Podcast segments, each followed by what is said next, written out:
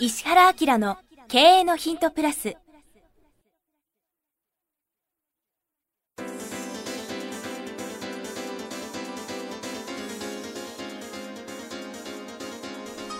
ポッドキャスト石原明の経営のヒントプラスは勝てるビジネスモデルや売れる仕組みの作り方。経営者や起業家が持っておくべき能力とその磨き方。リーダーの育成や強い組織の作り方などについて経営コンサルタントの石原明がリスナーの皆様からのご質問に直接お答えする形でお伝えしていく番組です。企業を継続発展させるためのノウハウを提供する日本経営教育研究所がお届けいたします。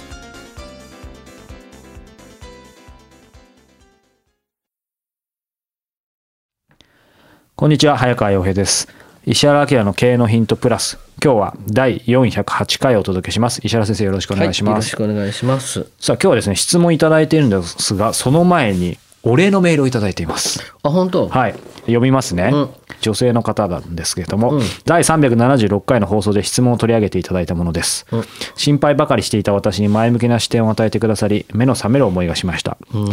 現在は先生のおっしゃったようにさまざまな業種の企業を実際に見聞きするため派遣社員として事務アシスタント秘書業務とは言っても出張手配や来客電話対応など簡単なものに携わっています刺激的な仕事ではありませんが今まで公務員だから教員だからと甘えてきた接遇に関しては特に勉強になっています、うん、今後妊娠するまではその企業のことが見えたと思ったら別業種の企業に派遣してもらうスタイルを続けていこうと思っています。ね最近は東京、かっこ結婚を機に東京で生活しています。での生活にも仕事にも慣れてきました。ウェブの勉強を始めようと書籍を注文したところです。素敵なアドバイスを本当にありがとうございました。先生のお時間を無駄にしないよう、今後の夫のためにも自分のキャリア形成のためにも役立つことを見つけていきますということ前向きだね、ね、以前いらっしゃいましたよね。結婚を機に。そうかそうか。はい。教員を辞めてという公務員をっていう形でしたけど。なるほどな。ということは東京にいらっしゃるってことですね。まだね、勉強会とか来りゃいいのにな。ね、うん、ぜひぜひまたお声かけいただければと思います。さあ、そして今週の質問です。今週はですね、30代の不動産セールスの方から頂いています。はい近々3名の仲間内で独立を考えています。仲間内での独立は危険性もあると思い、それぞれ今は別の不動産会社にて、それぞれの得意分野を磨いています。独立に向けて立ち上げ当初は、各々の得意分野を自由にやっていき、段階を追ってネット集客にも力を入れていく方向性です。収入体系や部合率なども決まっています。3人は油に乗ったいい時期の営業マンで1500万プレイヤーです。実力と自信がありますが、漠然的な不安があります。それは集客面です。不動産も口コミや会社の規模など、会社の質もお客様が当時代になってきましたので、そのあたりが自立していません。3人であれば誰かがあれば利益が出ますが、それでは独立する意味がありません。ウェブ以外での集客で妙案がございましたらアドバイスをお願いいたしますということです。うん。これって3人とも別々の会社で働いてるってこと？ていうかその別々でやってるってこと？今はそうですね。これ見ると今は別々の不動産会社にてっていうことですよね、えっと、会社が別ってこと？と思いますけどね。自分でやってる会社ってこと？いや多分会社勤めてるんだろうな。なんでしょうね。ちょっとはい。面白いね。面白いですね。3人とも。で分野が違うってことでしょ？ですね。不動産でも分野が違うんだな。いろいろあるんでしょうね。賃貸とかなんかいろいろやってるんだろうな、はい。はい、これ早川君ってどうすんの？うんというかあれですよね。そもそもどんな内容で独立するのか 今の話ですけど。こっからだってほら咀嚼するしかないじゃないか、はい、す僕石原明になれないですけど、はい、ちゃんと答えないといけないですね。そうだな。でも3名は油の乗った良い時期の営業マンで1500万プレイヤーってい。いじゃん、はい、でも逆に言うといざとなればここに書いてあるように誰かが何とかすれば稼げると思うのでその間に、うんまあ、これも 答えじゃないかもしれない。集客のところに誰か一人この3人のうち特化して仕込んだ方がいいのかなと思うんですけどちょっと半分答え半分逃げてますけど。いやこれだから3人のうちさ誰が経営者になるのかとかさ、ね、どういう経営のやり方するかっていうのは、はい、そもそも興味があるね。まあ、役割というか誰がねどこになるのかってことですよね。自由度がこんだけあるから、はい、まあ、まあ変な話オーソドックスな経営やってもいいし、うん、超珍しい会社を作って珍しい会社の形態そのものがブランド化するとか、はい、お客さんに興味を持たせるみたいなこともあってもいいかもしれないし、はい、それから僕だったらこんな感じで3人とも収入が稼げるんであれば、うん、これまだ合流してないわけでしょ？まだしてないでしょうね。資本金を毎月みんなでお金出して、うん。月50万ずつ出してとか、まあ、月50万で難しいのかな、まあ、30万ぐらい出して、はい。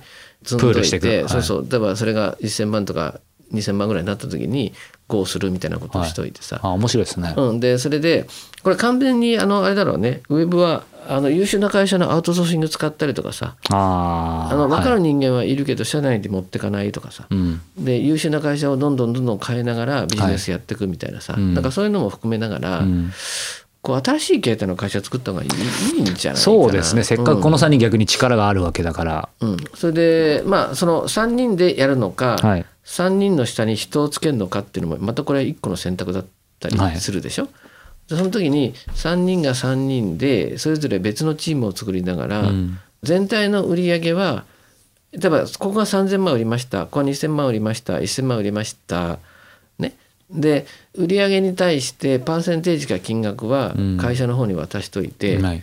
で渡した以外のやつはこのチームで分けるとかさ、うん。ね、でそそそのそのチームも3人がそれぞれ別のことやってるんだから、はい。2年に1回シャッフルするぞとかさ。面白い。例えば自分もメンバー選ぶけどメンバーも自分を選びますみたいなさ、はい。さなんかそそういうの最後は均等にするためにはい。話し合い殴り合いとかさ、なんかさなんかいくらでもできるでしょこの人たち、だから僕ならちょっとそのオーソドックスな会社ではないうん。面白がれる会社を作ってうん。で自分たちで担保できるところまでのことはできちゃうんだからあの、大きさよりも面白さとかみたいなことで、ハイパーな不動産屋さん作るとかなんかいいですね。ハイそんなことパー不動産やってたら面白いかもしれないね。確かに。うんなんかそういう感じでこの文章を見てもなんか大丈夫そうな感じしますよね。うん。うんでも逆に言うとその3人でやることのやっぱり気をつけなきゃいけないことって何ですかね？今まあ見る限り収入体系とか部合率も決まって。いや多分 3, 3人でやってさよくうまくいかないのは何かっていうとそれは誰がトップやって誰がそれに従うかとかさ、はい。友達同士で会社やったらうまくいかないってよくあるじゃんか。言いますよね。あれってこう古いやり方だからうん。うまくいかないわけじゃん。はい。だから3人が世の中に全くないものを作るっていう発想で、うん。それぞれがフラットに話ができるっていうの、い、やまあやり方もねどうなんだろうかな。1年ずつ社長交代するとか、うんうんまあ、1年ちょっと短いからはい。2年ずつでもいいし、はい。とか。でそれも社長専務営業本部長みたいな、こいつをあさ面白いですね。入れ替えるとかっていうことも含めてうんやったら面白いんじゃない、確かに。うんうんだからそういう役割をだから3人がはい。それぞれの長所を持ちながら、はいそいつが均等化していくっていうようなうんうんうんうん。うんそしたら強いですねこの企業は。うんで要するに下もさ3人のチームの中にそれぞれだなんだろう賃貸強い人なんか販売強い人ってなった時に、うんこいつらもその移動させるじゃんはい不定期に。はい。そうすると少人数なんだけどちょっとハイパーな不動産屋さんができるみたいななんか少人数でそれできたら常に新しいことをなんかやるみたいなことをやったら、うんいいんじゃないの、うん。うん、そこに面白がって顧客もつくかもしれないしなんかいろんなことが起きる。また優秀な人材も来そうですよね。そうそうそう、んなんか不動産会社がはい不動産世話したお客さんを絶対的に仲間にするから、はい。いやそれは冗談みたいな話だけどうちで不動産のお手伝いされたお客さんは1年に1回絶対集合っていうのがあって、うん。集まらないといけませんと。これは鉄の掟ですと、はい。ね、家族も全部来るんですみたいな、そうするとなんかわかんないけど不動産っていう仕事でお世話したってことを通して、はい。家族全員をなんかシャッフルしてもらって面白いことを無理やり作らされるっていはい。う不動産なんだけど、うん。どうすか？みたいなさ「えそんなの?」ってさ「いやこれがその社会人って遊ぶ機会がないんですよ」って、はい。だから僕らは無理やり遊ばせるんですみたいな。はい。えちなみにこの間はなんか富士山の山麓で何かやりましたけどみたいなそれ写真ですみたいなさ。だからそんなことやったら面白いし。以前ねもうずいぶん前ですけどゲストに来ていただいた面白法人カヤックみたいな会社になるかもしれないですね不動産の。要するにこれ何もないわけじゃん。はい。で一人じゃなくて3人でバランス取れる人間が集まってきて、うん。しかもいろんな分野があるってことをやればそれぐらい遊べるんじゃないの？稼ぎ頭3人もいますしねうん。なんかあんまりいい意味で固めすぎなくていいかも。僕に質問したからにはさ、はい。作る時にさ普通の会社はないよさプランをさできましたって投そうですね。げてほしいね。ぜひちょっとねまた遊びに来てほしいですね。まあそうだね。うん。楽しみですね。じゃあまあもう集客はまあそれはとね。えそしたらだって集客なんか、うん、そもそも。それをウェブで出してったらできるわ、ですよね。雑誌とかメディアにもできちゃうわ、ねうん、面白いこといっぱいできるから、オーソドックスなことやんない方がいいよね。そうですね、ぜひじゃあその後ね具体的なまたプランをお便りくださればと思います、はい。ということで今日は石原家の経営のヒントプラス408回お届けしました。石原先生ありがとうございました、はい、ありがとうございました。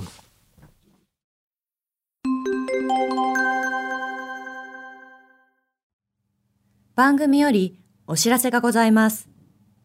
当番組は第1回より無料で公開しておりますが番組回数の増加によりポッドキャストの登録数の上限に達したため iTunes やポッドキャストアプリですべての回をお聞きいただくことができなくなっております。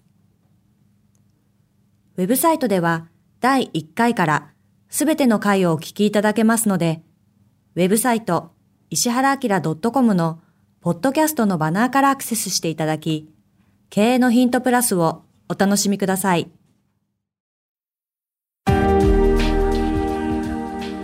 今日のポッドキャストはいかがでしたか？番組では石原明への質問をお待ちしております。ウェブサイト石原明 .com にあるフォームからお申し込みください。URL は www.ishigham. ra-akira.com www. 石原あきら .com です。それでは、またお耳にかかりましょう。ごきげんよう。さようなら。